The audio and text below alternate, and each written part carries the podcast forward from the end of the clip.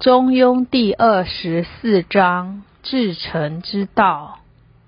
至诚之道，可以前之。国家将兴，必有征祥；国家将亡，必有妖孽。见乎师归，动乎四体。祸福将至，善必先知之，不善必先知之。故至诚如神。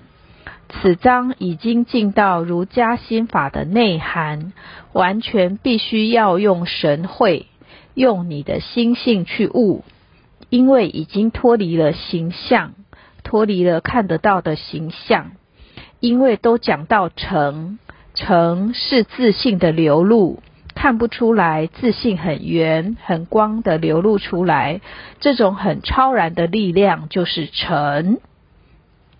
至诚之道可以前知，一前知是预先知道未来的事，先知先觉者，即今所谓预言，能预知未来之事。二至诚是自信很圆满、很纯真的流露出来，简单讲就是率性。因为很自然，是真实无妄、实实在在、很率性的流露出来。这一个力量就是至诚。至诚之人可觉自信，因为是真实无妄、毫无物欲杂念、自信光明圆满的而真于理，故可前知。如果修道也能深入去了解，能开悟，没有私欲。我执不受外物的影响，慢慢就能体会感受到周遭的环境。无欲则静虚，静虚则明通，明通则察为先知。例如练气功的人，练到哪里都可感受出来。我们人善有善气，地里也有地灵人杰，所以我们修道。一方面学习圣人那样无私无欲的心，自然会感受到风吹草动。所以说，达到至诚之道，就可以前知。因为事情未发生之前，都会有征兆。例如气候要变化，风湿症者最先感受到，差不多天气要变化了，脚开始在痛了，这就是前知。国家将兴，必有征祥。一征祥，吉祥的征兆。国家将兴旺的时候，一定会有吉祥的征兆出现。例如，孔子要出世之前，有麒麟出现，黄河的水澄清三日。所以说，国家将兴，天地有祥瑞之气，好像是风调雨顺，国泰民安。也就是天地之和，有好的征兆出现。国家将亡，必有妖孽。见乎师归，动乎四体。一见就是看见。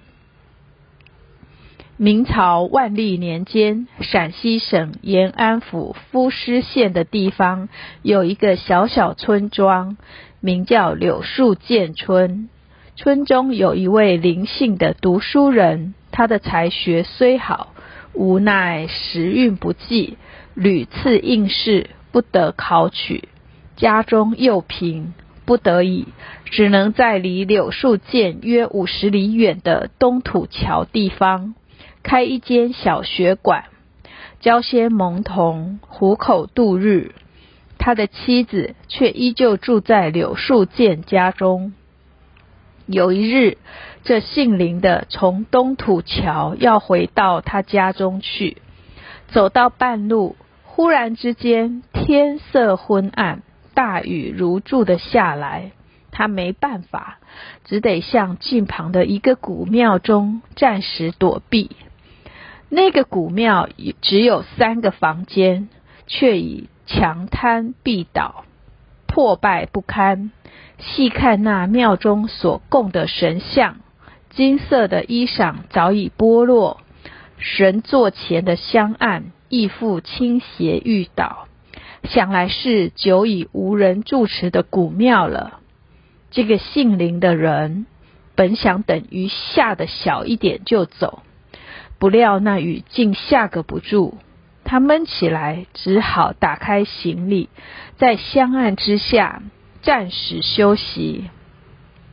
正要朦胧睡去之时，忽然听得两廊之下人声嘈杂，睁眼一看，只见无数工艺在那里来往奔走，有的扫地，有的洒水，忙碌之至。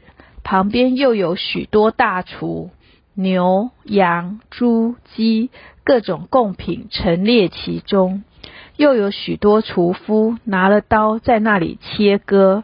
已被烹调。再看那神祠堂上，但见灯烛辉煌，一切陈设非常华丽，也不知道他们是哪里来的，也不知道这些东西是什么时候换上的。又看见一个穿红袍的，戴冕旒，捧朝户，像帝王模样的人，亲自在那里指挥众人。布置一切，当中设有筵席，旁边列有鼓乐，仿佛预备宴请贵客似的。庙门以外，探听消息的人络绎往来不绝。隔了一会儿，探听消息的人匆匆跑来报道：煞星下界了，煞星下界了。只见那红衣冕旒的王者。慌忙驱出庙门，垂着手，弯着腰，恭恭敬敬的在路旁伺候。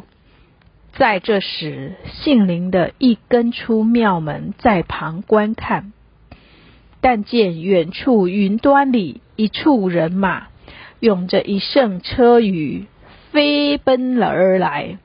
两旁环绕的都是绝色的仙娥，音乐之声。刮耳震天，渐渐的接近地面了。那穿红袍的人又上前几步，站着，拱手示例，态度越加恭谨。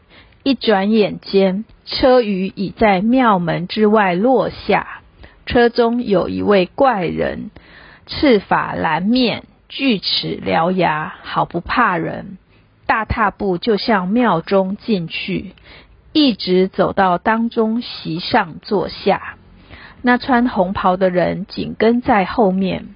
他仿佛没有觉得那穿红袍的人向他参拜行礼，他亦仿佛没有看见，但用手拍着席，大叫道：“快拿饭来！快拿饭来！莫误我的事！”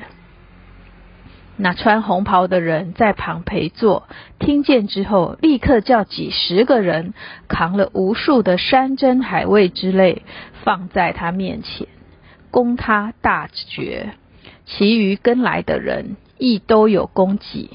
那时两廊之下，音乐齐作，有歌有舞，非常热闹。吃完之后，撤去了筵席。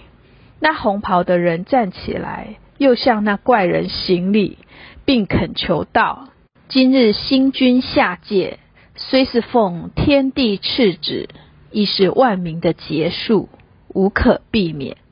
但是某以好生为心，扶起新君于十分之中，占残喘三分，则感得非浅。”说罢之后，垂首恭听。只见那怪人听了之后。使而似乎大怒，要想发作。后来一想，那穿红袍的礼貌待遇实在恭敬之至，优容之至，不觉不觉得有点惭愧。那蓝色面孔之中，竟微微起了一点红晕，但是也不发言，只将头略略一点，表容纳之意，随即大踏步而出。那穿红袍的仍在后恭送，只见那怪人跳上车舆，乃有许多四众侍众拥护着，一片光明直向前村而没。那姓林的一看，却是自己所住的柳树见村，不禁大骇，便扯住那红袍的众人问道：“这个究竟是什么怪物？那众人说：“你不必问，将来是你的学生呢。”那姓林的听了，大吃一惊。忽然灯火人物一起不见，自己依旧坐在神座之下。仔细一想，原来是一场大梦。那时天也亮了，雨也止了，遂匆匆回到家里。只见桌上盛着喜栀子一盒，便问他的妻子：“这喜栀子从何处来的？”他妻子说：“昨晚隔壁张嫂生了一个儿子，刚才来报喜的呢。”那姓林的听了，暗想道：“这个煞星原来生在此地，我且看他将来究竟如何。”后来隔了五年，姓林的仍旧以教书为业。那隔壁的张翁竟将他那个煞星送到姓林的馆里来读书。姓林的给他取了一个名字，叫做宪忠。居然做了姓林的学生，可是愚笨的很，读了一年多书不成记一个字。后来废书不读，便去做贼。后来渐渐做强盗，到了崇祯皇帝时，他就起来造反，逢人便杀。据正史记载，在四川一省被杀的男女老少约有几万人，可见国家将亡必有妖孽。国家快要灭亡的时候，也必定有妖异的事情出现，好像大预言里所讲的。四世界末日有一个征兆，是男女不分，空气、水被污染，畸形儿的出现等等。像泰国的人妖也跑到台湾来，人就要做人，偏偏要做妖。明明是男的，却装扮跟女的一样，阴阳怪气，天下真是乱了。有一句话说：“山雨欲来风满楼。”有一种征兆会出现，国家将亡，必有妖孽。这些奇奇怪怪的就出来，这些妖孽怪异的出现，不是人所该做的。又如分尸案、乱伦、绑票、抢劫、杀人，这种社会的混乱是一种不好的征兆。见乎尸龟，就是卜卦在用的尸草。天命的兴衰是发现在卜卦的尸草上或灵异的龟甲上，而人的好坏往往表现在其四肢动作威仪上。动乎四体，水清能照物，人的行为没有私心妄念就能明察，可从其四体气质的表现看出来。所以有一句话说。正人行邪道，邪道必成正；邪人行正道，正道必成邪。这个动乎四体，就是成于内而行于外。祸福将至，善必先知之，不善必先知之，故至诚如神。祸福要来，必先有预兆。亦即无论好事、善事、幸福的事，或是不幸灾祸之事的到来，必有预感的。总之，它的关键在人的一念之为，就会有祸福的根存在心里，必表露在外面，以理相通，以气相应。所以现在卜筮至诚明察的人，当知防微杜渐。以狭义来说，例如这个人气色不太好，好像家运不顺，这唯一改进的方法就是行功立德。所以平时修道要以戒慎恐惧、寡过修身，才能转祸为福，不然前知又有何用？故曰至诚如神。